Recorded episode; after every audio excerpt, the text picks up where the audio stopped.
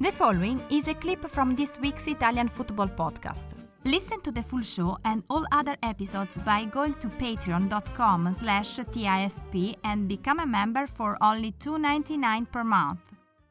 Romero to join, that's a smart move by Spurs. Romero is a, I mean, I, I've always been a fan of him, as everyone who listens to this show knows. The level he's reached, that even takes me, who's a fan, by surprise.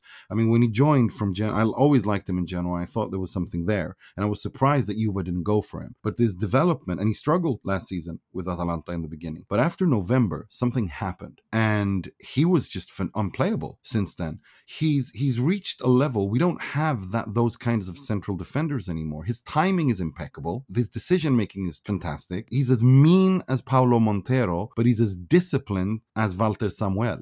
They have been able to sell a player here, a player there, and replace absolutely well. For me, this feels like this is a step too far, all within a quick span. I couldn't agree with you more. All the other transfers out I've been okay with, but this this really hurts Atalanta.